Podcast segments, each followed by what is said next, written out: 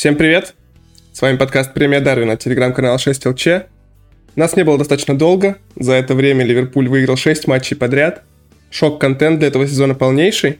Об этом сегодня поговорим. Помимо прочего, поговорим о вылете из АПЛ некоторых команд, о шансах на топ-4 и так далее. Со мной сегодня Андрюха. Привет! Всем привет!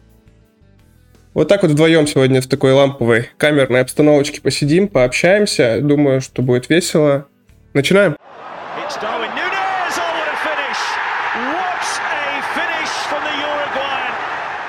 Прежде чем перейти к первой теме, скажем спасибо всем, кто поддерживает нас на Бусти и Патреоне. Большое спасибо. Что еще сказать? Спасибо, да. Мы достаточно давно не выпускали тогда материалы, но я думаю, можно заанонсить, что я думаю, скоро там появится материал о новой системе Ливерпуля, о том, как Юрген Клопп изменил себе в первую очередь, ну и о том, как наши потенциальные новички могут вписаться в этот футбол. Поэтому ожидайте, а кто не подписан, но имеет такое желание поддержать, подписывайтесь. Обязательно подписывайтесь. Мы про эту систему поговорим сегодня, но не в таких деталях, естественно, в каких это будет описано в этом материале. Ну что, давай поговорим о борьбе за топ-4 для Ливерпуля. 6 побед подряд никто, наверное, не мог предсказать после этой ужасной недели, после которой мы записывались с Вадимом Лукомским. Но они произошли. В числе них один разгром против Лидса, и дальше 5 побед в один мяч. Это такие победы, во многом вымученные в каких-то моментах, где-то чуть-чуть не упущенные, как, например, с Тоттенхэмом. Но победы есть победы. Победы в один мяч вообще часто называют чемпионскими, и, возможно, здесь именно такая история. Если бы Ливерпуль так весь сезон играл, то, может быть, где-нибудь повыше бы мы сейчас были, как минимум точно в топ-4. Какой из этих 6 матчей у тебя вызвал прям наибольшие эмоции? Я думаю, это точно матч с Тоттенхэмом, но который запомнился, может быть, больше всего. Блин, я же матч с Тоттенхэмом очень классно пропустил, поэтому я просто там постфактум узнал, что Жота всех спас, и был очень этому рад. Но на самом деле мне в целом понравилась вся серия, и я уже давно думаю о том, что, по-моему, в сезоне 18-19 мы тогда сезон тоже заканчивали там серией из нескольких побед, там штук 8 их было, что-то такое. И в следующем сезоне мы тоже там начали с невероятной доминации, по-моему, 26 побед в 27 матчах. И я вообще думаю о том, что почему бы вот эта вот серия не даст вот такой же буст к следующему сезону, и почему Ливерпулю не войти в чемпионский ритм уже сейчас. Мне кажется, что очевидно всем уже, что для того, чтобы победить Сити, тебе надо просто максимально переехать их в начале сезона, не оставим шанса оторваться там на 25 очков и все такое. Но если говорить конкретно про матчи, то, наверное, мне, наверное, понравился матч с Лидсом, потому что он был яркий на голы. Это прям, мне кажется, был такой бенефис этой новой системы, когда еще никто особо не понимал, что это там новый Ливерпуль, как он будет играть, как с ним бороться, плюс довольно слабый соперник. И на этом фоне было действительно приятно наблюдать за командой. Ну а дальше, мне кажется, что Клопп где-то там начал экспериментировать с разными игроками вот в этой новой системе, вписывать их и так далее, и так далее. Ну, скажем так, обкатывать их перед тем, как принимать решения по персоналиям там, в преддверии трансферного окна. Тебе что-то запомнилось по этим матчам? Ну, смотри, я вот даже, наверное, больше оттолкнусь не от тактической составляющей, про которую мы, безусловно, дальше поговорим, а помимо системы, схемы, это все здорово, но в этих матчах я наконец-то увидел Ливерпуль, который готов, у которого не опускаются руки, как только что-то идет не так. У нас весь сезон такая вот была история. Мы пропускаем первыми, и все, упираемся в оборону, ничего не можем придумать и так далее. Здесь был матч с Ноттингемом, где мы дважды сравнивали счет соперники. И все равно выиграли. Был матч с Тоттенхэмом вообще, в котором на 94-й минуте мы пропустили, на 97-й выиграли в итоге. Были вот эти вот матчи, в которых мы удержали преимущество в один мяч, хотя это иногда оказалось, что уже вот-вот все. Сейчас уже пропустим. От Фулхэма, например, чуть в конце не пропустили и так далее. Вот с Брентфордом, кстати, было вообще супер надежно. По-моему, лучший, кстати, наш оборонительный перформанс сезона по XG. И вот я смотрел в прямом эфире не полностью, но потом пересматривал. Вообще ни одного момента, кроме гола из офсайда, я не помню у Брентфорда. Вот я бы хотел похвалить команду именно за, не знаю, менталитетом это назвать или что-то подобное, за настрой какой-то свежеобретенный. Может быть, это помогает то, что наконец-то большая часть игроков основы в строю, что Диас вернулся и так далее, что мы можем ротироваться, что все свежие более-менее. Но вот хотел бы отметить именно это, что есть настрой, есть желание вырывать матчи, которое так отличало Ливерпуль Клоппа в прошлые сезоны и которая так много очков нам приносила в тех сезонах, где мы или чуть не стали чемпионами, или вообще стали в 19-20 в итоге. Потому что если посмотреть, вот эта серия из 26 побед в 27 матчах, это, конечно, звучит на бумаге просто как полнейшее доминирование, и это и было полнейшее доминирование, но если в нее так под микроскопом ее начать разглядывать, то там не так много было разгромов, там тоже много было побед в один мяч, где мы дожимали на ободах доезжали в каких-то матчах, просто вырывали эти победы, и именно так Ливерпуль завоевал свое единственное чемпионство при Клопе. Поэтому вот хочу похвалить, а дальше, я думаю, мы сейчас с тобой обсудим и новую роль Трента, и изменения, которым Клопп наконец-то прибег, изменив действительно себе и наконец-то свои любимые 4-3-3. Ты прям, я так гляжу, загорелся этой идеей, ты вот материал предлагаешь делать все время.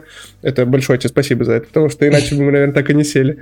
И, вообще много всего читаешь на эту тему, так что давай я тебе слово передам по поводу новой системы, новой роли Трента. Расскажи, как в нее впишется Гонсалу Инасиу. У меня в преддверии разговора о тактической составляющей есть вопрос по настрою. Тебе не кажется, что это перевоплощение ментальное случилось из-за того, что Ливерпуль где-то играет без лишнего давления? Потому что, если вспомнить пресс-конференцию Клоппа в преддверии, мне кажется, матча с Сити, где-то там, он говорил, что да, мы понимаем, что вот эти три матча Сити, Челси, Арсенал, это как раз таки решающие матчи сезона по факту, и набрав 2 очка из 9 возможных, где-то, мне кажется, клуб просто понял, что, скорее всего, там 99,9%, что в этом сезоне мы без Лиги Чемпионов, а до этого сезон не задался, и где-то все проблемы, они накатывались комом, какие-то были там решения, которые казались логичными, они не работали, и это все вот скапливалось. Только вот это давление спало, команда расслабилась и заиграла в свое удовольствие, и это дает результат. У тебя нет такого ощущения? В целом я с тобой в этом моменте согласен. Я думаю, что отсутствие давления – это один из факторов. Второй фактор – это то, что с Арсеналом так получилось переломить игру, я думаю, потому что претендент на чемпионство приезжает, 2-0 делает сходу, и вместо того, чтобы посыпаться, вместо того, чтобы развалиться и начать плыть, мы быстро отыгрываем один мяч и просто доминируем остаток матча. Слава богу, хотя бы сравняли, но вообще-то должны были с победой покидать Энфилд в тот день, потому что, это был один из лучших реально вторых таймов в истории в этом сезоне.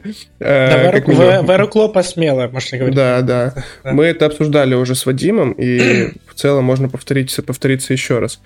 А дальше... Смотри, вот тут, я думаю, уже начинают пересекаться эти моменты, потому что, возможно, в игроках заиграла вот эта вера в новую стратегию, новую схему, потому что мы же перестроились в матче с Арсеналом на нее, и она дала сразу такой исход. Исход может быть не максимально положительный, хотя ничья все равно с претендентом на чемпионство не так уж и плохо в нашем положении. Но дала такой перформанс, и... Футбол это все равно очень во многом психологическая игра. Психология многое решает, и Клопп в этом один из лучших в мире, как мы все знаем прекрасно. Так что, я думаю, тут комбинация факторов на самом деле, но нельзя недооценивать то, что действительно без давления команда играет. Клопп на каждой пресс-конференции уже говорит, мы готовы играть в Лиге Европы, мы готовимся просто к следующему сезону и так далее. Я уверен, что у каждого из игроков в голове сидит, что они могут еще за топ-4 зацепиться, но никто от них уже этого не ожидает. Значит, можно играть более-менее в свое удовольствие и зарабатывать результаты. Это здорово. Да, мне кажется, действительно, вот этот свежий вдох в игру команды 100% оказало положительный эффект. Если говорить как раз-таки о тактической составляющей, то наверное, ключевое изменение, на которое все обратили. Кто-то интерпретирует его как вообще перевод Трента в полузащиту, кто-то говорит, что да, нет, ну посмотрите, где Трент находится в полузащите, точнее, при обороне, как раз-таки новая роль Трента. Меня, кстати, удивляют люди, которые до сих пор там в матче с Фулхэмом спрашивают, что за новая роль. Ну, мне кажется, это прям максимально заметная вещь. Но первое, о чем бы я, наверное, сказал, что это вообще тренд. Это вообще тренд, на который пошел Клопп с Трентом в полузащите, а-ля в полузащите, да, потому что сначала на это пошел где-то Гвардиола еще в прошлом сезоне с Канселу, затем там это несколько лучше реализовал Артета с Зинченко, потом Пеп вообще отказался от креативного фулбэка и стал выходить там чуть ли не в 4 номинальных центрбэка. Ну и вот эти вот все тренды, которые идут в АПЛ, ну в какой-то момент, мне кажется, было очевидно, что Клопп их должен перенять, но опять же там с какими-то своими деталями. Я очень рад, что на самом деле Юрген Клопп наконец-то себя переборол, сломался, он не стал там продавливать 4-3-3, не стал ее просто там в 10-й раз менять, а ну, где-то хорошо пошел на поводу вот этих вот общепринятых трендов и перевел Трента вот в эту роль инвертированного фулбэка, ложного фулбэка, называйте как хотите. При этом очень круто вписался в нее Кертис Джонс.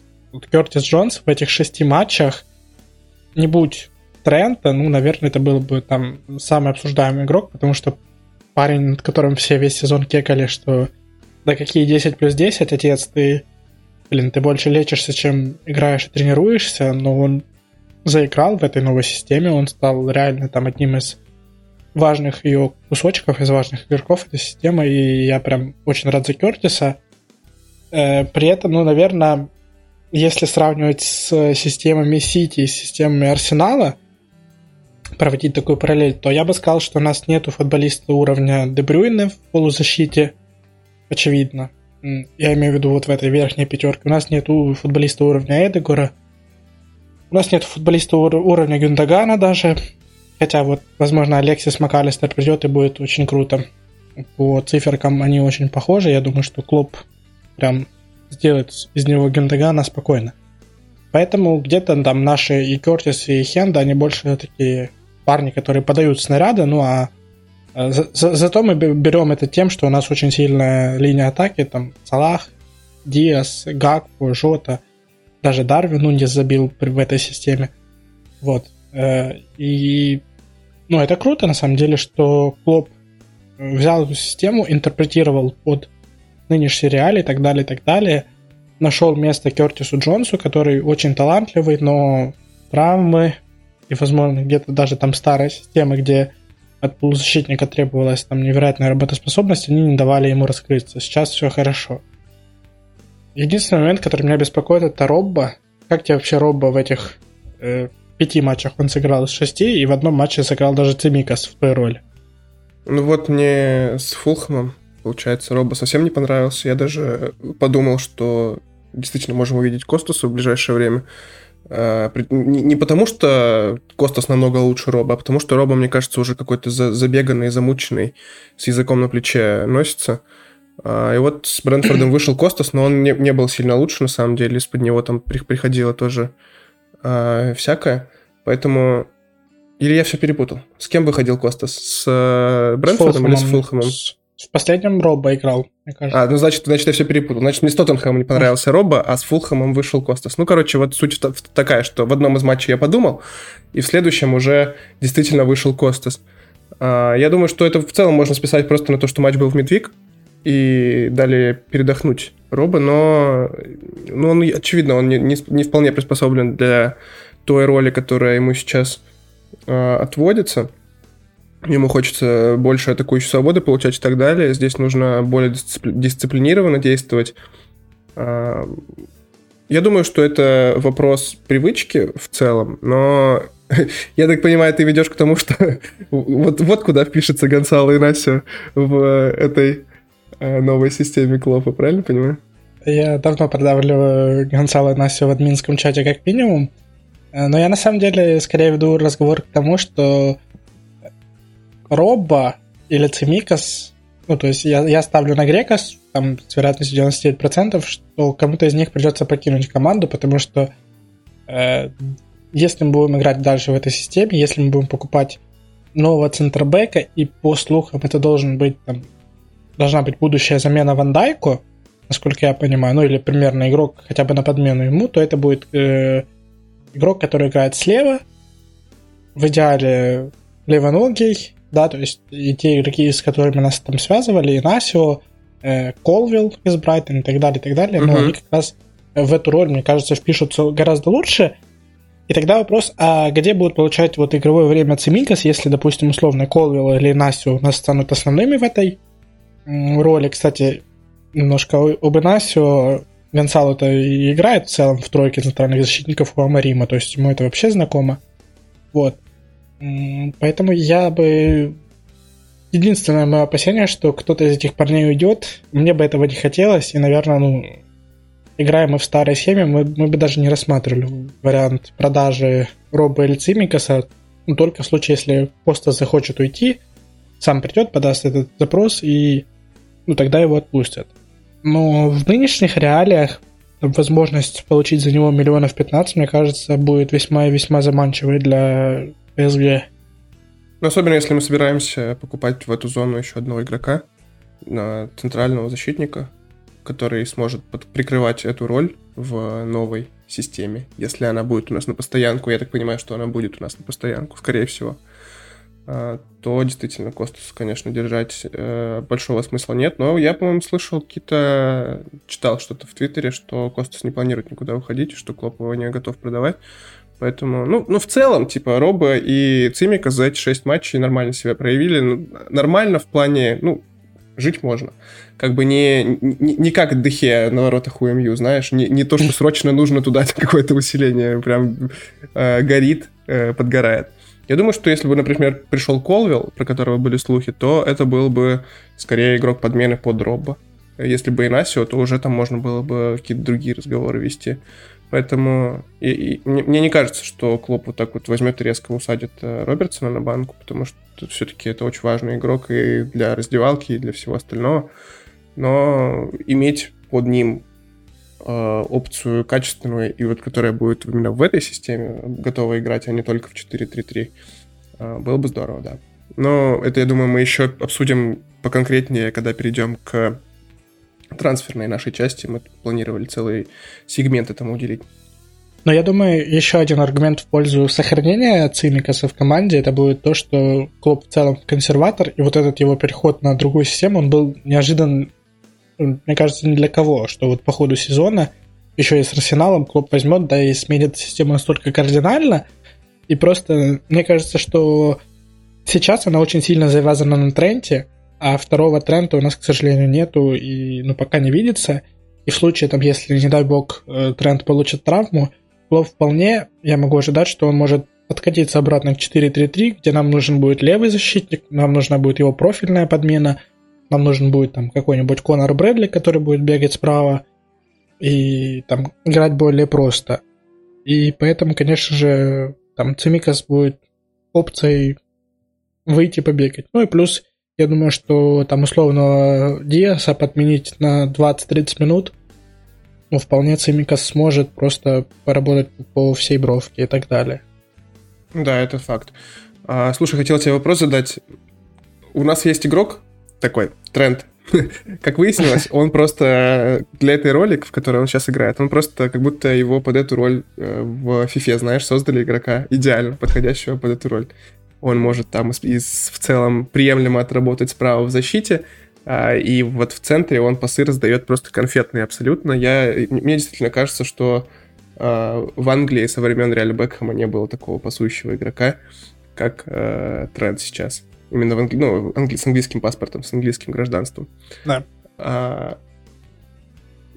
Теперь кажется небольшим преступлением, что Клопп так долго шел к этой схеме, когда к ней уже пришли... Пеп к ней пришел еще, 2 года назад, даже Артета уже к ней дошел, а Клопп вот только-только, он все упирался в эту 4-3-3. Можем ли мы покритиковать Клоппа за это? Или, ну, блин, что приносило результат, то он и делал, и ну, сложно за это его ругать. Но если я не ошибаюсь, то в прошлом сезоне там у Трента проблем с созиданием не было особых. Да, в этом месяце он там показал нереальные цифры, не в этом уже, в апреле в прошлом. Но глобально там я не уверен, что эти цифры сохранятся, не сохранятся по ассистам. Ну и при этом, насколько я помню, то в определенный момент были цифры о том, что по созданным моментам, по expected assists, Трент был как раз на уровне прошлых сезонов, то есть тут была проблема с реализацией, а не с Трентом. Поэтому я думаю, что Клопп смотрел на это все и говорил, ну вот проблема-то не в Тренте, Трент-то работает дальше, а значит его трогать не надо. Вот то, что работает, то, что там, продолжает давать тот объем работы, который давала раньше, ты трогать не будешь, ты будешь трогать то, что не работает. И мне кажется, Юрген Клопп в первую очередь там, пытался решить этот вопрос. Ну, а, соответственно, Трента оставлял здесь. Ну, при этом Трент там не так часто смещался в полузащиту и так далее. Просто это было там в чуть более поздних фазах атаки. Поэтому я бы не критиковал Клоппа за то, что он вот там не перешел к этому, например, в начале сезона. Но, возможно, к этому можно было прийти в январе, в декабре и спасти сезон. Тут вопросов нет. Например, вот, кстати, у нас была предсезонка по ходу сезона, который как раз-таки вот такую глобальную перестройку можно было провести, мне кажется. К сожалению, Трент в ней не участвовал, к сожалению. Возможно, у них и была такая идея. Мы об этом никогда не узнаем, только если Линдерс очередную книжку напишет. Да. Ну, в любом случае, ты мог бы наиграть команду на вот эту систему. Я думаю, Клопп прекрасно понимает функционал Трента и так далее, и так далее. И дальше просто вставить Трента в систему, построенную вокруг Трента. Не знаю, насколько это сработало бы. Я, к сожалению, у меня нет тренерского диплома. Вообще никакого. Упущение. Да. Ну, в целом, я думаю, что даже если бы у меня была какая-нибудь лицензия С, то я бы не имел права указывать что-то Клоппу. Это факт. Да. Ну, возможно, имело смысл вместо 4-4-2, например, попробовать что-то подобное и так далее, но как вышло, так уже и вышло. К счастью, это нас привело в ту точку, где мы сейчас находимся. Будем надеяться, что это такое долгосрочное решение, которое сработает и будет еще лучше работать с новым, так сказать, персоналом, который у нас появится в команде. Давай потихонечку тогда переходить к этой теме. Впереди трансферное окно уже, через месяц уже будет лето, а лето — это пора трансферов. Будем обсуждать, будем постоянно какие-то слухи видеть. Мы их уже и сейчас видим, но их будет еще больше. И наша глобальная полузащитная перестройка, она уже вот-вот. Прямо на горизонте уже виднеется там где-то очертания Алексиса МакАллистера и так далее. К сожалению, очертания Джуда Беллингема не виднеется. Кстати, мы это не обсуждали еще в рамках подкаста. В нашем последнем выпуске, насколько я помню, Вадим Лукомский назвал Беллингема по имени. Сказал, что вот, это было бы интересным дополнением в полузащиту Ливерпуля. Будем знать, что слова Вадима — это проклятие, что это просто он сглазил нас, потому что буквально реально... Новый Черданцев. Да, на следующий день или там через пару дней после этого... стало известно, что Ливерпуль выходит из гонки за Беллингема. Давай вкратце, у нас был voice-чат, но, может быть, кто-то не присутствовал, кто-то не слушал, может быть, кто-то только на Ютубе нас слушает, на телегу не подписан. Мы видим в отказе от Беллингема большой провал, или это просто корректировка планов? Во-первых, если кто-то слушает нас только на Ютубе и не подписан на Телеграм, это большое упущение. Обязательно подписывайтесь. Вот. Ну а если говорить про Жуда, то я, наверное, уже на стадии принятия. Но у меня такая стадия принятия с нюансом. То есть я понимаю там идею отказаться от Джуда для того, чтобы там аккумулировать больше средств на другие трансферные цели. Это в целом там логичный мув выглядит сейчас, когда ты там смотришь на цены, которые ставят за игроков, да, там Мейсон Маунт с годом по контракту оценивается 60-70, Ну, для меня это что-то нереальное. Не говоря уже про Деклана Райса, чей Вест Хэм борется за выживание, но они готовы просить 100 за игрока с годом по контракту. Вот. Да. Но нюанс заключается в том, что если мы хотели сделать вот это большое заявление, вот этот стейтмент, подписав Джуда, то отказавшись от Джуда, мы должны сделать, наверное, стейтмент еще больший, чем Беллингем. Это не просто, это, наверное, даже дороже, но это будет там вот та масштабная перестройка, о которой наши журналисты писали еще тогда, когда они не писали о том, что мы Джуда не берем. То есть те цели, которые сейчас озвучиваются, для меня выглядят недостаточно круто, что ли. Когда мы там говорим МакАллистер, Маунт и Гравенберг. Там суммарно они обойдутся, ну, плюс-минус миллионов на 20, на 30 дороже, чем Беллингем. Ну, для меня это выглядит очень и очень несерьезно. То есть, учитывая то, что ПСГ прекрасно понимает свою стратегию, закупиться там 1-2 раза за 5 лет и дальше ехать на Клоппе, на его умении работать с игроками, на его умении строить команды, долгосрочные проекты, я бы хотел, чтобы все-таки отказ от Джуда Беллингема привел нас к еще большим результатам, то есть там, к тому же МакАллистеру, Кайседо и еще кому-то. Я готов даже, там, если это будет МакАллистер, Кайседо, взять третьим Алекса Скотта из чемпионшипа, я не помню, Бристоль. Да, вот, он там, перспективный парень, по спортисту все классно, и вообще проблем нет, будет стоить $20 миллионов. Понятно, что там вот эта перестройка полузащиты обойдется в $200 миллионов.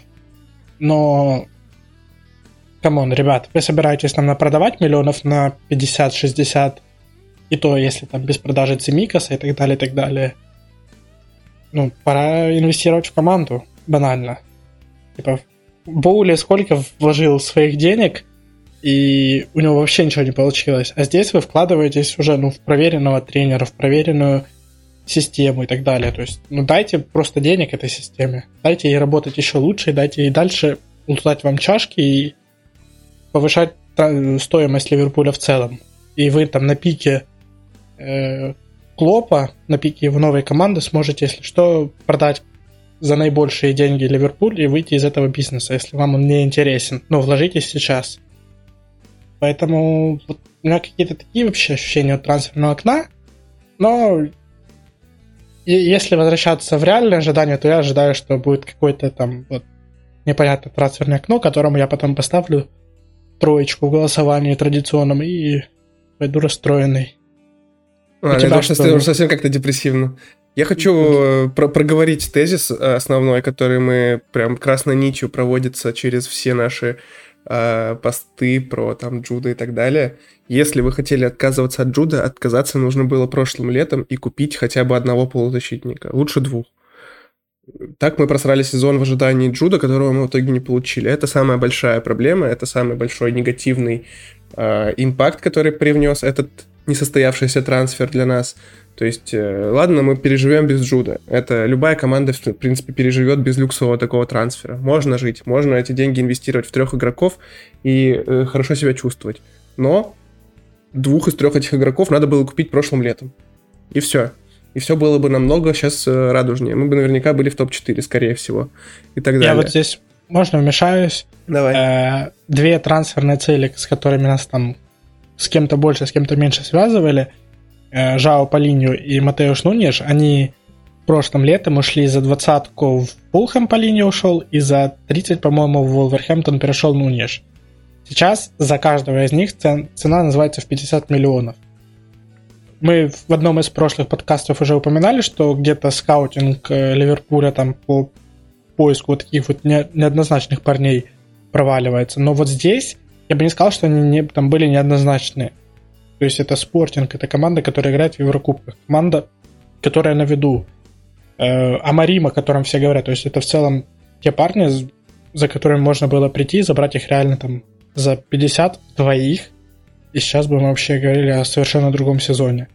А дальше, если бы вам там кто-то из них не понравился, вы бы могли продать и летом делать вот этот свой масштабный ребилд полузащиты. 20 миллионов за Полинью, давай я продолжу твою мысль, это вообще копейки в нынешнем мире. Это три Артура, три аренды Артура, понимаешь? То есть это вообще, ну, это ничто для нынешней АПЛ. Для меня это все еще шок, что 20 миллионов для какой-то лиги это ничто, но вот в таком мире мы живем. И учитывая профиль по линии, он был бы под Фабиньо. Фабиньо полным говном был в первой половине сезона, давайте называть вещи своими именами. Он и сейчас-то не великий какой-то опорник, а до этого, но при этом это его лучшая версия. А до этого он был вообще полным, уже я сказал, говном, извините. У нас был бы по линии, он бы их сыграл на этой позиции. Как выяснилось, он очень хорошо играет на этой позиции в условиях АПЛ. Он больше всех отборов делает, больше всех перехватов и так далее. Мы бы были сейчас реально в намного лучшей позиции, и вот это вот наша основная, я говорю за нас, потому что мы, ну, действительно уже это обсуждали много раз проговаривали, это наша самая большая проблема с трансфером Беллингема. Давай на этом его закроем, но перейдем к связанной теме, к трансферам в полузащиту. Сначала на выход у нас идут Кита, Окс, Артур сегодня попрощался уже, бедолага, с клубом. И, к сожалению, как выяснилось, Джеймс Милнер, скорее всего, на 99%. На вход пока что мы ничего не знаем. Самые громкие слухи по МакАллистеру и что-то там об Угарте из уругвайских и португальских медиа слышно. Помимо этого у нас есть Мейсон Маунт, с которым сегодня Челси, кстати говоря, возобновили, судя по их СМИ, карманным переговоры о контракте новом. И что там, кто еще у нас есть? Гравенберг, и дальше уже такие второсортные... Да, не второсортные, да. В смысле, а такого второго плана трансферной цели, о которых пока что ничего не слышно. Барелла там и так далее. Давай, я тебя сразу спрошу, ты говорил, что трансферное окно МакАллистер, Маунт, Гравенберг тебя бы не устроило. Давай идеальное твое трансферное окно, забудем про деньги, про то, сколько бы это стоили, но хотя бы примерно доступные игроки. Из тех, кто доступен, 3 игрока, твое идеальное трансферное окно. Полузащиты. Ну, опять же, если мы говорим о бюджете, 200 миллионов, я считаю, что для клуба АПЛ, это, реально для клуба АПЛ, который декларирует перестройку, причем декларирует ее уже почти год, 200 миллионов с учетом там таких продаж, это нормальная цена. Если МакАллистер нам стоит только 70, по всяким слухам. Со всеми бонусами, скорее всего, где-то. Да. Хорошо. 70 МакАллистер, 100 миллионов. Или же это Кайседо, если Брайтон согласится вот двоих футболистов продать. Или же Деклан Райс. Я понимаю, что у него там что-то там на мази с Артетой и так далее, но возможно, там ключевым аргументом будет то, что это Юрген Клопп. Микель Артета провел хороший сезон, но в конце зачокерил чемпионство и уже прям, похоже, без шансов в оставшихся 3 турах спасти его будет. Тут Юрген Клопп, тут другие амбиции, другие задачи, это абсолютно другого уровня проект. Все еще, я считаю, так. Арсеналу еще нужно много доказывать, Ливерпулю там, свою статусность уже доказывать, к счастью, не надо. Наверное, идеальнее был бы МакАллистер с Кайседо, но что есть. Ну и третьим полузащитником может быть... Алекс Скотт, может быть, Габриэль Вейга, о котором вроде как хорошо отзывается испанская пресса, но и в целом он там на радарах куча топ-клубов. Испанская пресса и Адиль. И Адиль, конечно. Это главный по испанской Ла Лиге. Энсо Фи, которого Боруссия, по-моему, присматривает на замену Беллингем, то есть... Да, у них видят... очень похожие радары у этих двоих. Они видят тот же профиль. Хорошо, возьмите... более простую версию Беллингема, но, возможно, Клопп сможет раскрыть футболиста по-другому. То есть я бы делал 2 больших подписания, третье более маленькое, хотя, 30 миллионов, да, это странно звучит для маленького. Более скромное просто по сравнению с первыми 2. Да, и, хорошо, и просто и за эти 200 миллионов вы бы получали действительно обновленную полузащиту, в которую вы дальше бы там встраивали Кертиса, Элиота, Фабиньо, возможно, Хендерсона, но это полузащита, с которой можно работать на победу в чемпионате, на победу в Лиге Европы, допустим. И это та полузащита, с которой Юрген Клопп сможет спокойно довести команду до завершения своего контракта и даже передать команду в рабочем состоянии следующему тренеру. Чтобы в 26-м году, когда Клопп, наверное, все-таки уйдет, у нас не получилась ситуация, как Фергюсон, который передал команду с миллионом ветеранов Моэсу, и сказал, вот это чемпионская команда. И Моэсу карьеру обосрал еще. Да. Моэс вчера нормально обосрал МЮ. Надеюсь, Моэс выплыл. Да. Но в целом, вот какое-то такое трансферное окно я вижу идеальным. Что видишь ты, Антох? Я в целом с тобой, наверное, согласен по этому вопросу, но я, правда, не вижу сценариев, при котором мы получаем Кайседо, к сожалению. Я думаю, что Ливерпуль настроен из этих двух полузащитников Брайтона на МакАллистера, и в целом меня это радует. Это хороший вариант, и он классный полузащитник. Я последние несколько матчей Брайтона прям пристально за ним наблюдал. Сегодня, к сожалению, в 1-5 от Эвертона я за ним не понаблюдал, но он даже там гол забил. Так что МакАллистер классный вариант, и я думаю, что МакАллистер был бы... Хотя ладно, это мы поговорим попозже, про роли для них подходящие.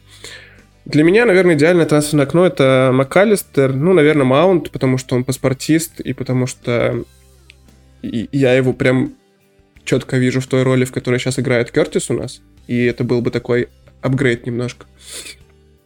И третьим я бы хотел, наверное, какого-то опорника. Угарта, если это реальный слух, то почему бы и не Угарта. Но это уже дороговато выходит, да? Потому что МакАллистер 70. Хотя нет, тоже в 200 бы уложились. В 200 бы уложились, да. Так что вот, наверное, мое оптимальное окно. Понятно, что этих игроков можно заменять на альтернативы по профилю. Я не знаю, насколько... Барелла, чей профиль, например, Барелла, это кто? Это Хендерсон на максималках? Честно, я не знаю. Я тоже только циферки его видел, только статки. Меня очень удивляют люди, которые прям настолько... Или много смотрят серию А, что настолько им нравится Барелла, или мне сложно сделать вывод у игроке не из АПЛ, потому что из не АПЛ я смотрю разве что УПЛ. Из УПЛ кого-то берем? Блин, я бы, чисто если говорить о игроках из УПЛ, я бы, конечно, нашел бы там варианты для Ливерпуля. Не уверен, что они под эту систему, но в целом там есть 3 полузащитника, которые усилят необходимо. Нет, но я думаю, что где-то в АПЛ там в нижней таблице они ветер смогут сделать. Еще и с украинским паспортом, по стопам Воронина, но, надеюсь, чуть лучше. Нормально. Лучше Фабиньо бы сыграли против Реала. Там, может, и я бы лучше сыграл. Ладно, давай возвращаться в серьезное русло. Я тоже про Барелла ничего не знаю, если честно. Наверное, он топовый вариант, но, правда, нам нужен какой-то эксперт по Италии, чтобы он нам рассказал про то, что это вообще за игрок и в какую он роль. Если смотреть из тех, с кем мы связаны, то... мне кажется прикольным вариантом Гравенберг, но он, наверное, альтернатива Маунту скорее, потому что, подешевле там и все дела. Мое идеальное окно — этот Мак. Маунт и цопник какой-нибудь. В Барелле меня еще смущает то, что у него есть действующий контракт до 26 года. Он, наверное, главный актив там наряду с Лаутаро Интера. И там даже, несмотря на те слухи, что Интеру нужно продавать, чтобы там вписаться в фейерплей. Вообще, какие проблемы с фейерплеем могут быть? Посмотрите на Челси. Но... Я не уверен, что Интер захочет продавать свой главный актив за 60 миллионов, которых пишут. То есть я подозреваю, что Интер вполне может встать в позу, сказать, мы продадим всех пацанов вокруг Бареллы, но Бареллу мы продадим за 100. У него действующий контракт, он там лидер сборной, лидер Интера, и зачем нам его отпускать? Я тоже не очень мне понятны все эти слухи про то, что он может стоить 50. Это что? Откуда эта цифра взялась? Потому что Интер сейчас играет в полуфинале Лиги Чемпионов. Он или не играет? Играет, да? Да, играет. Играет с Миланом, да? С Миланом, да. Я что-то совсем поплыл. Интер играет в полуфинале Лиги Чемпионов, он скажет, вон Дюмфриса у нас купите за 60, и правый защитник кому-то найдется, кому нужен, и все. Вот и они решили свои проблемы с финансовым фэрплеем. Командам, которые далеко заходят в ЛЧ, достаточно легко продавать игроков за большие бабки. Спросите у Аякса там, или, не знаю, Тоттенхэм мог бы тоже продавать всех после финала Лиги Чемпионов, просто не захотел. Так что я так думаю, что слухи про Бареллу — это какая-то странная история. Вот, давай теперь поговорим про роли, куда эти впишутся. Давай я сначала про своих скажу. Я думал над этим пару дней назад. И мне кажется, что вот если купить... Вот, я думал про то, почему нужны ли нам МакАллистер и Маунт одновременно. Потому что как-то вот бытует мнение, что они такие схожего плана игроки на одну позицию и так далее. Зачем нам оба? Я с этим не вполне согласен, потому что у нас есть Тьяго, который 100% находится в лучшей топ-11, скажем так, текущего Ливерпуля, в лучшем стартовом составе. И это позиция левого центрального полузащитника, получается. Левый центральный полузащитник Тьяго, правый Хендерсон, цопник Фабиньо за ними. И если смотреть вот в эти роли, которые существуют, и вот в этом составе, я так понимаю, мы даже в новой системе выходили. Тьяго же выходил в старте в новой системе, по-моему, да. Я не уверен, кстати. Я сейчас проверю. Давай, пока. Проверь, плиз. Вот, но сам факт. Я думаю, что МакАллистер — это под роль Тьяго скорее. Такой контролирующий тип. Он, конечно, намного менее техничный, чем Тьяго, потому что все игроки в мире намного менее техничные, чем Тьяго. Но под вот эту роль, которую раньше занимал Вейналдум, а сейчас занимает Тьяго, мне кажется, он впишется прям четко. А Маунт может вписаться в роль правого центрального полузащитника. Под ними были бы Фабиньо и Трент, ну, или там Угарта и Трент, условно говоря, в новой нашей системе. Это если мы с мячом. Если без мяча, то МакАллистер очень в этом плане ответственный пацан. А Маунт тоже славится тем, что он готов отпахивать.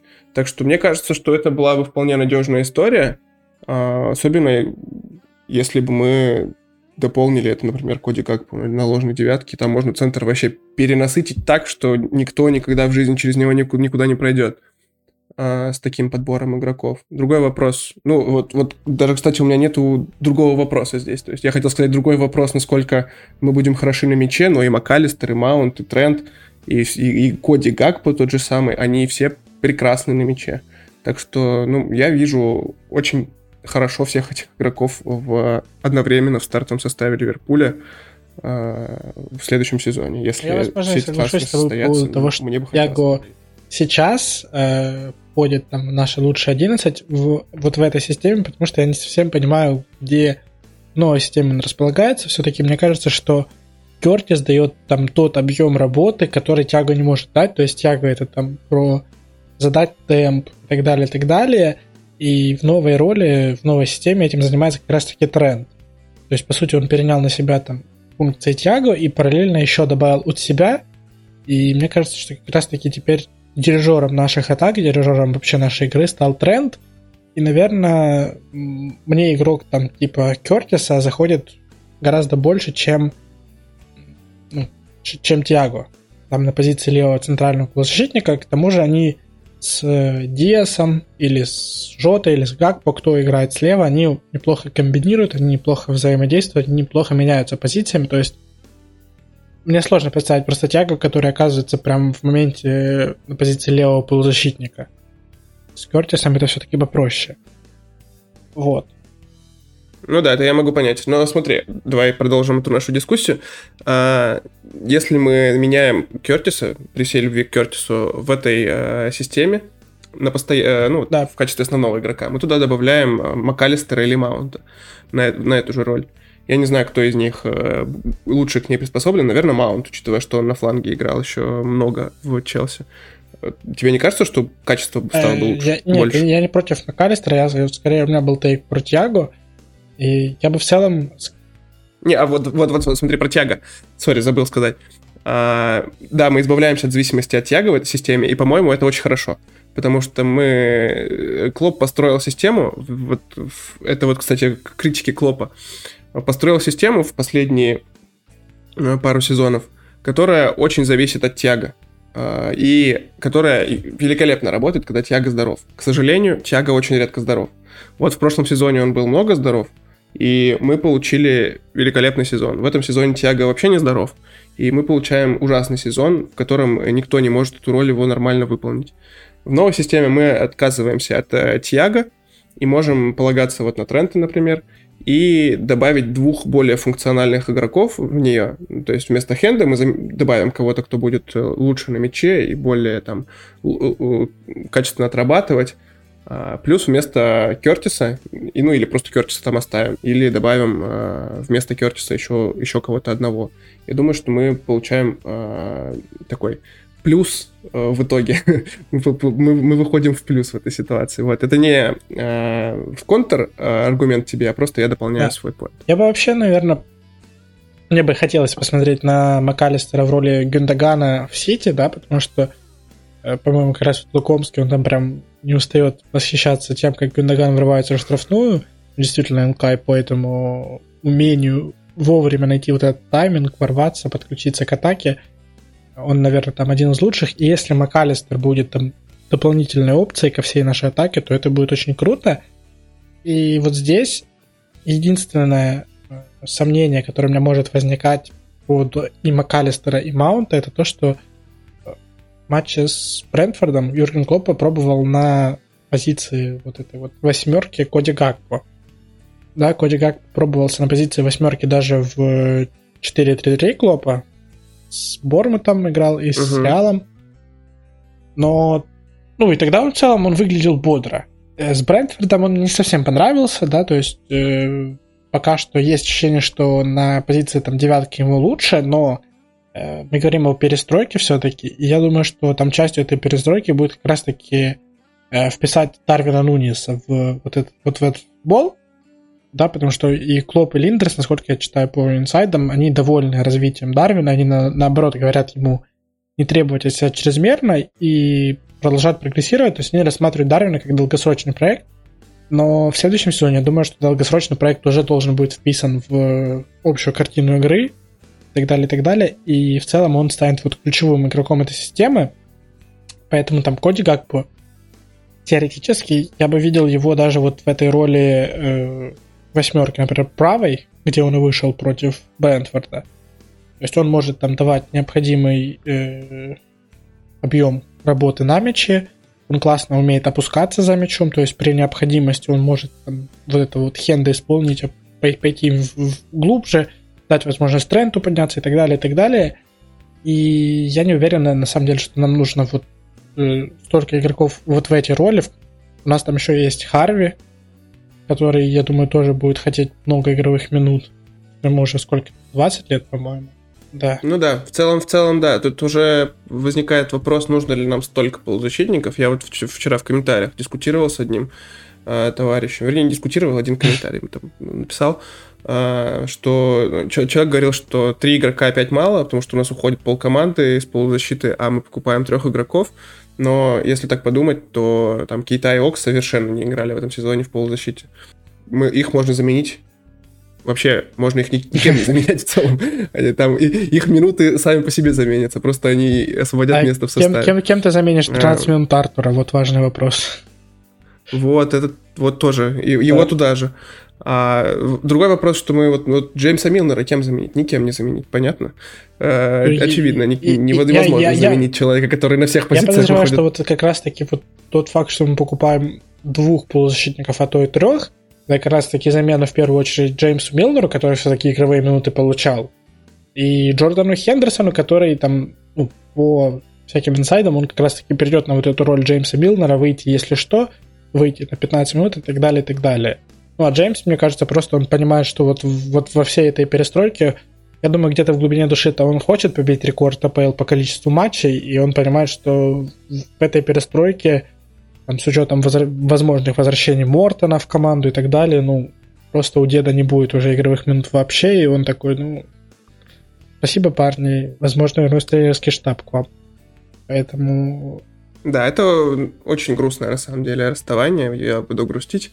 Как прощаться в одном матче с Фермино и Милнером, мне вообще непонятно.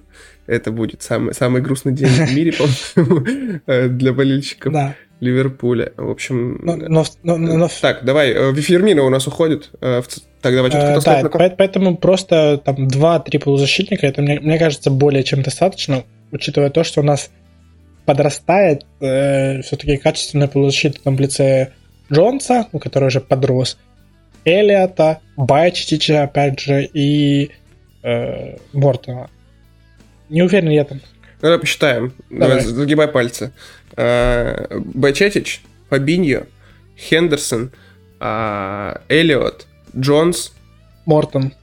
И еще 3 загни.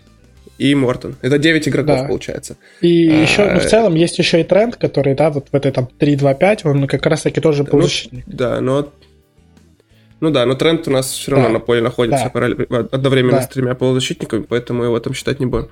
Это получается 8, 9, или если Мортона оставят, 9 игроков на 3 позиции в центре поля, поэтому уже много, надо будет их как-то размещать.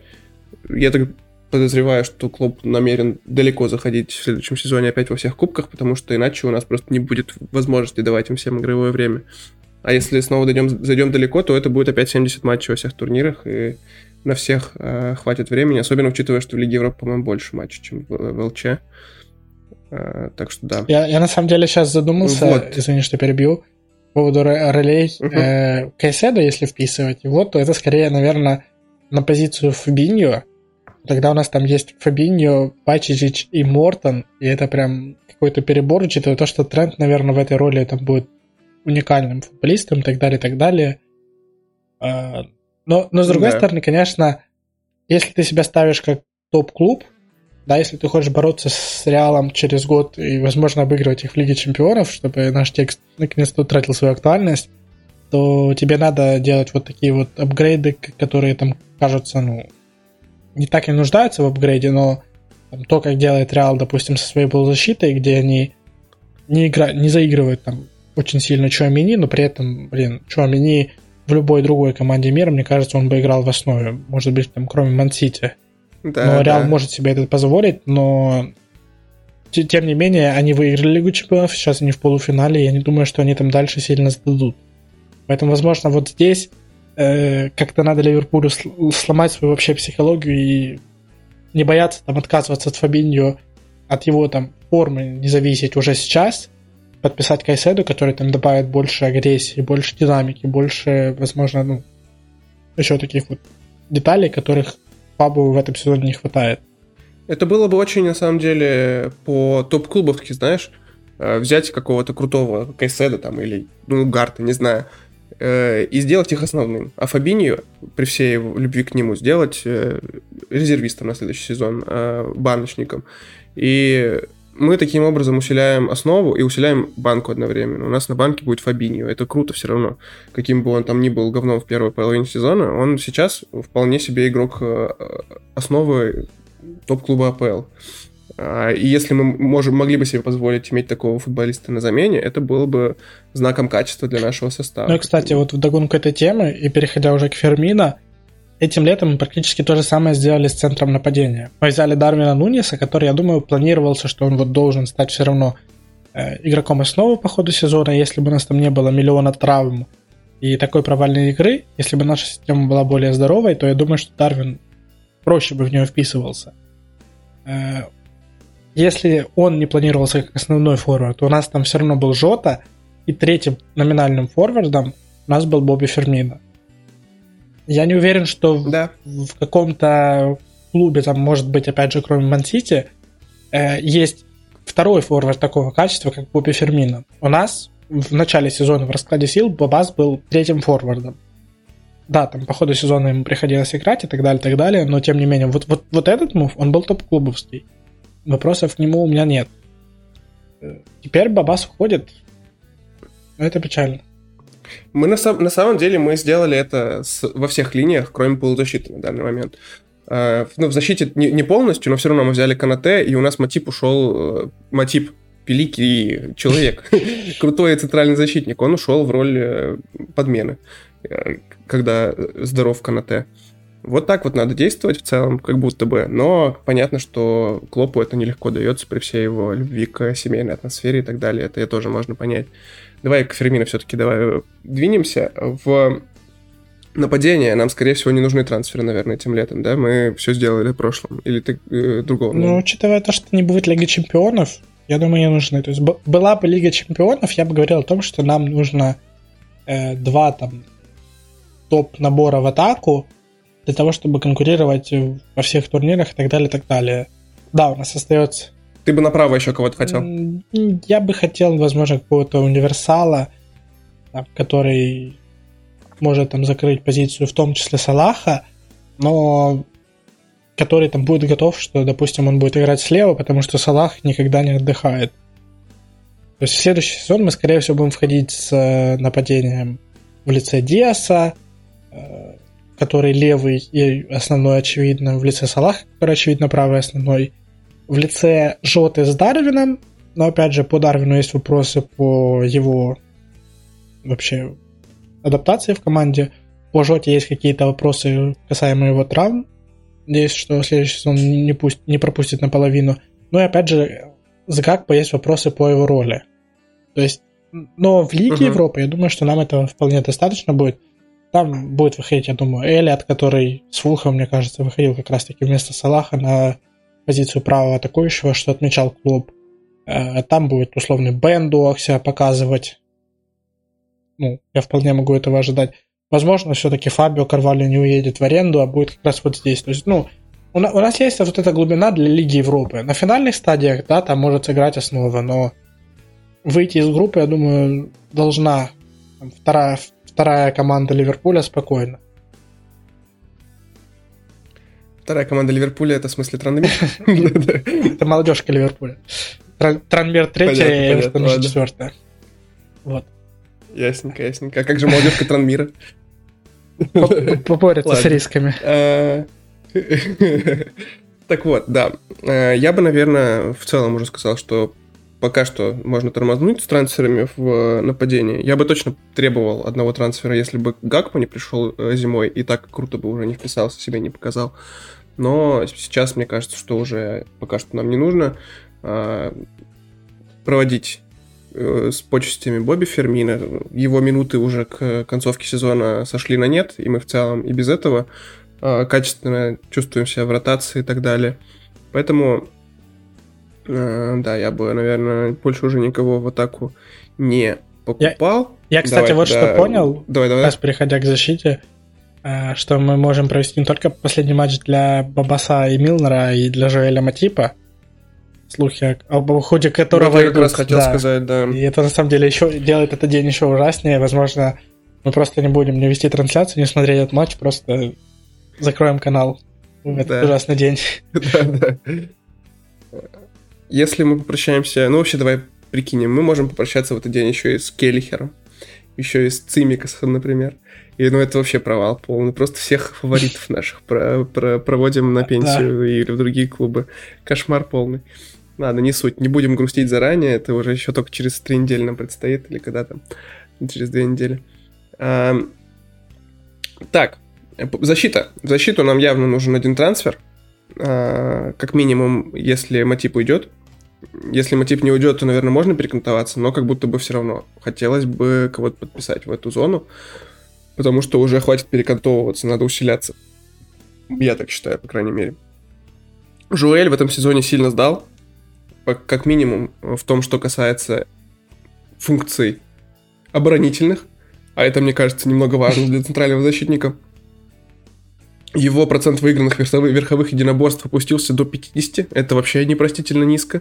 Это ниже, чем у Джо Гомеса, который даже на угловые вперед иногда не ходит, потому что он просто не умеет выигрывать вверх. Поэтому, да, Жоэль... Там 2 года назад он был лучшим в АПЛ по показателю выигранных верховых. Сейчас просто он как будто бы, не знаю, ему лень прыгать. Непонятно, чем это объяснить.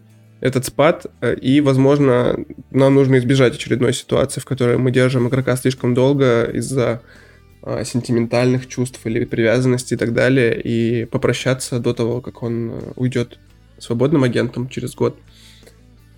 И если мы кого-то можем подписать, то вот эти там 15-20 миллионов, которые можно выручить за Матипа, они могли бы в целом сгладить боль от тех 40-50 миллионов, которые стоила бы его замена. Ты как считаешь, что нам в защите нужно? Правого защитника бы, наверное, кто-то будет требовать под Трента. Но я так понимаю, что это не наш приоритет, по крайней мере, по последнему. Ну, опять же, у нас есть там потенциальные 10 миллионов от Нета Филлипса. Я думаю, что за игрока с британским паспортом, который помогал команде выйти в Лигу Чемпионов, кто-то из новичков АПЛ вполне сможет вывалить до 10 миллионов. Если там вспоминать закупку Ноттингема, то с деньгами у новичков проблем особых нет. Поэтому там 25 миллионов – это уже сумма, с которой можешь выходить на рынок центральных защитников, добавлять к ней столько же и брать себе топ-вариант. Но то, что меня смущает, это если мы будем брать там, условного Колвилла или Инасио, это как раз-таки вот там третий игрок в тройку центральных защитников, то под ними будет оставаться там один Джо Гомес. И ну, условный Робертсон, который непрофильный ЦЗ, который, окей, он может играть вот только в роли ЛЦЗ. Да, одна травма Конате, который, к сожалению, подвержен им. Одна травма Ван Дайка, которая случалась вместе с травмой Конате в этом сезоне, и у нас центр защиты будет выглядеть там примерно Робертсон, Колвилл и Джо Гомес, и я не уверен, что я готов это смотреть, честно. Поэтому... Я, кстати, думаю, что Джо Гомес мог бы эту роль потянуть, которую сейчас Конате выполняет, это страховка зоны Трента, потому что на правом фланге он всегда лучше, чем в центре защиты, а там Конате достаточно большую часть матча проводит именно на бровке, и пейс у Джо это один из немногих компонентов, вернее, атрибутов, как это назвать-то, ёпта? Характеристика, одна из многих характеристик, которые у него остались после всех травм. Ну, в целом я согласен, что Джо можно и, наверное, нужно попробовать вот в роли правого центрального защитника. Я скорее о том, что кто будет лидером этой защиты. В случае, вот получает Ван Дайк травму, ну, то ли Ибу Канате придется брать на себя эту функцию, то ли Роббо должен будет, и так непривычной для себя роли, в новой для себя, в любом случае, роли, еще и лидировать. То есть, возможно, вот здесь нам бы оставить вот этого опытного парня. Опять же, здесь, мне кажется, все будет зависеть от предложений, которые мы получим по нему. То есть, если мы там получим 20, то я думаю, что Клопп его еще и в бантик большой завернет и отвезет лично туда, куда Матипа будет продавать. Я думаю, там даже на Клопп снимет смешной видос с Матипом. Кстати, в плане видосов это будет серьезное упущение. Да. Но а если это будет 10 миллионов, то, опять же, это там ситуация, как с людьми, которые требует продать Тьяго, чтобы эти средства перенаправить на нового полузащитника. 10 миллионов в современных реалиях это ничего. То есть, поэтому, возможно, там, если мы говорим о 10 миллионах, то здесь можно будет оставлять Матипа и как-то там искать в кармане заначку Генри на нового центрального защитника. Ну, кстати, интересный момент. Вот ты сказал про 10 миллионов. Я вспомнил такую... Недавно прочитал мысль такую, мне показалось такой умной, я даже расстроился, что сам до нее не дошел, что вполне можно это расценивать как мы платим 10 миллионов плюс зарплату за год там Тьяго, или там за год Матипа.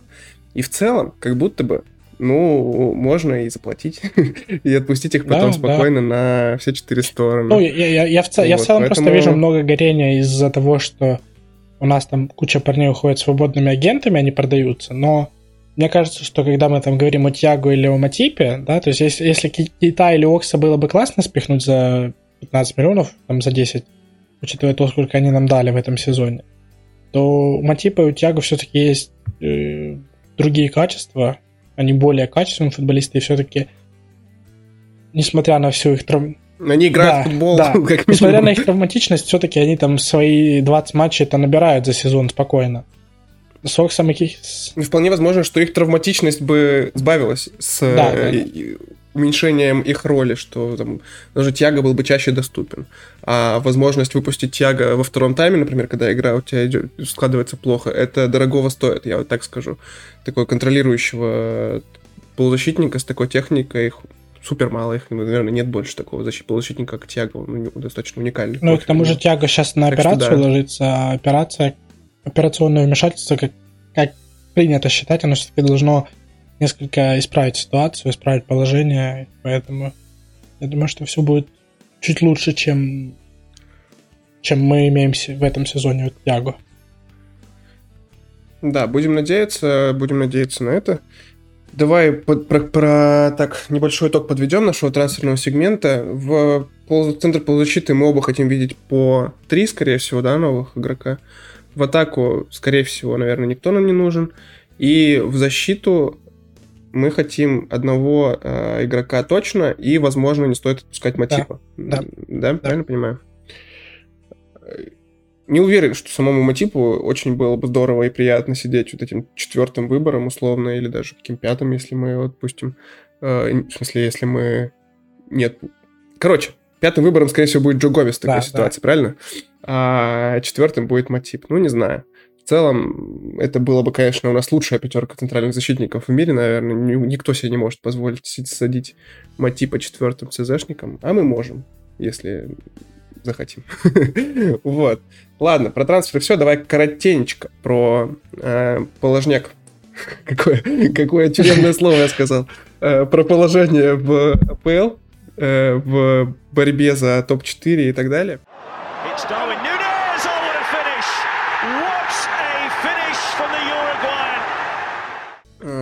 Кто вылетит, на твой взгляд? Вот в лайве Саутгемптон вылетает, очевидно. Ну, я не верю в то, что они там отыграют эти 8 очков за оставшиеся 3 тура.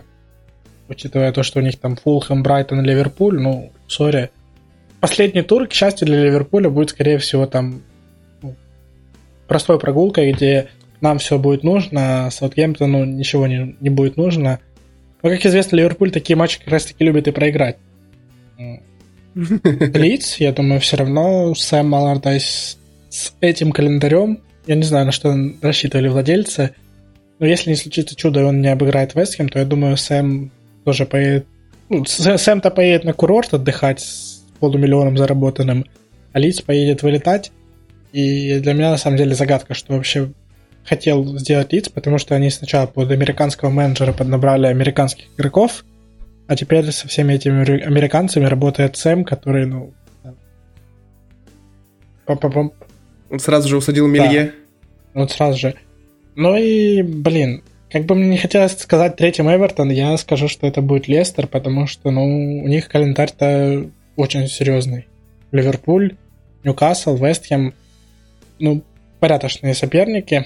Хотелось бы, чтобы они, может, обыграли Ньюкасл, но, наверное, не слишком поздно уволили Роджерса. То есть нужно было либо давать дорабатывать ему уже сезон, либо... увольнять еще в декабре, когда была пауза на чемпионат мира. Ты согласен? Я, наверное, назову, точно Саутгемптон, они, скорее всего, в следующем туре уже оформятся официально, и закончится эта прекрасная сказка.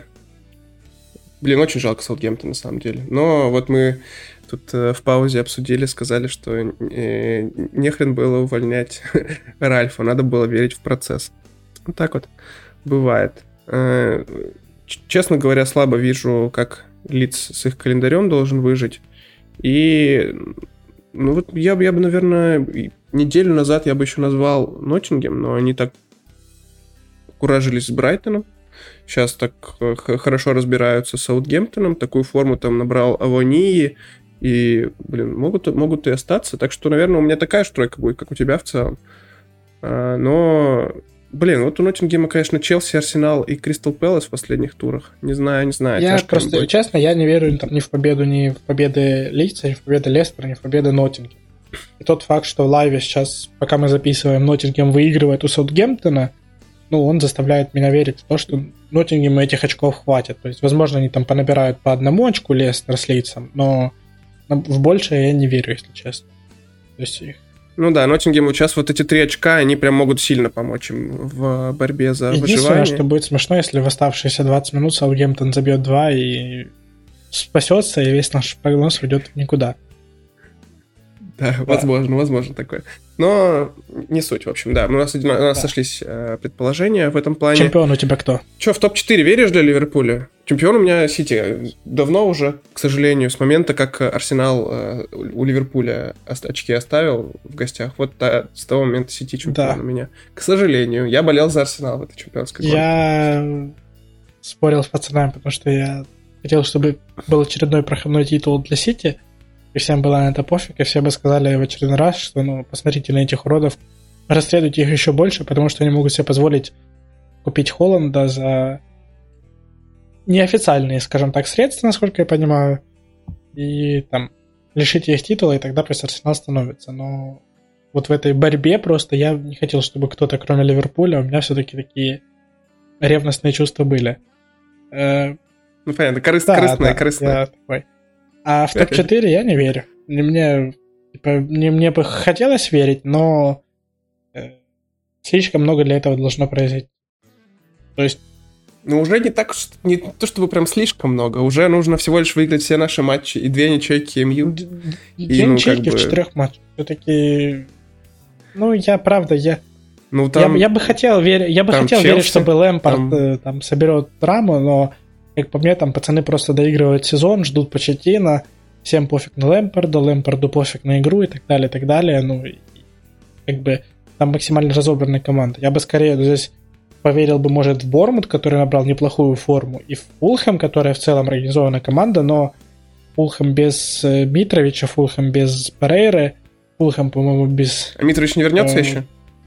Хороший вопрос. Возможно, вернется, но... В любом случае, без Рима, я когда смотрел вот матч с Фулхэмом, у них вышел в основе, по-моему, Диоп, который до этого не особо играл. По-моему, он. Он настолько неуверенно смотрелся, там пару раз он реально так привез, и в какой-то момент по ходу первого тайма Силва просто его отправил играть справа в центре защиты, просто чтобы вот этот вот розыгрыш, который, я так понимаю, налажен через Рима, чтобы он проходил. Потому что настолько он бестолковый, поэтому я не верю в Фулхэм без вот этих ключевых исполнителей все равно. Поэтому... У Фулхэма такая позорная форма, жесть. Я только сейчас увидел. Они с начала марта, это уже 2 месяца, они 2 матча выиграли с начала марта. Все остальные проиграли, даже ни одной ничейки не было. Ты веришь? Нет, я не верю все еще... мозгом. Но вот с каждой потерей очков МЮ именно, я вот как-то Ньюкасл, я не думаю, что 2 раза проиграет. А с каждой потерей очков МЮ мне как-то прям где-то в сердечке начинает теплиться надежда. Но я стараюсь ее гасить, потому что, как говорится, ничего не ожидай и никогда не разочаруешься.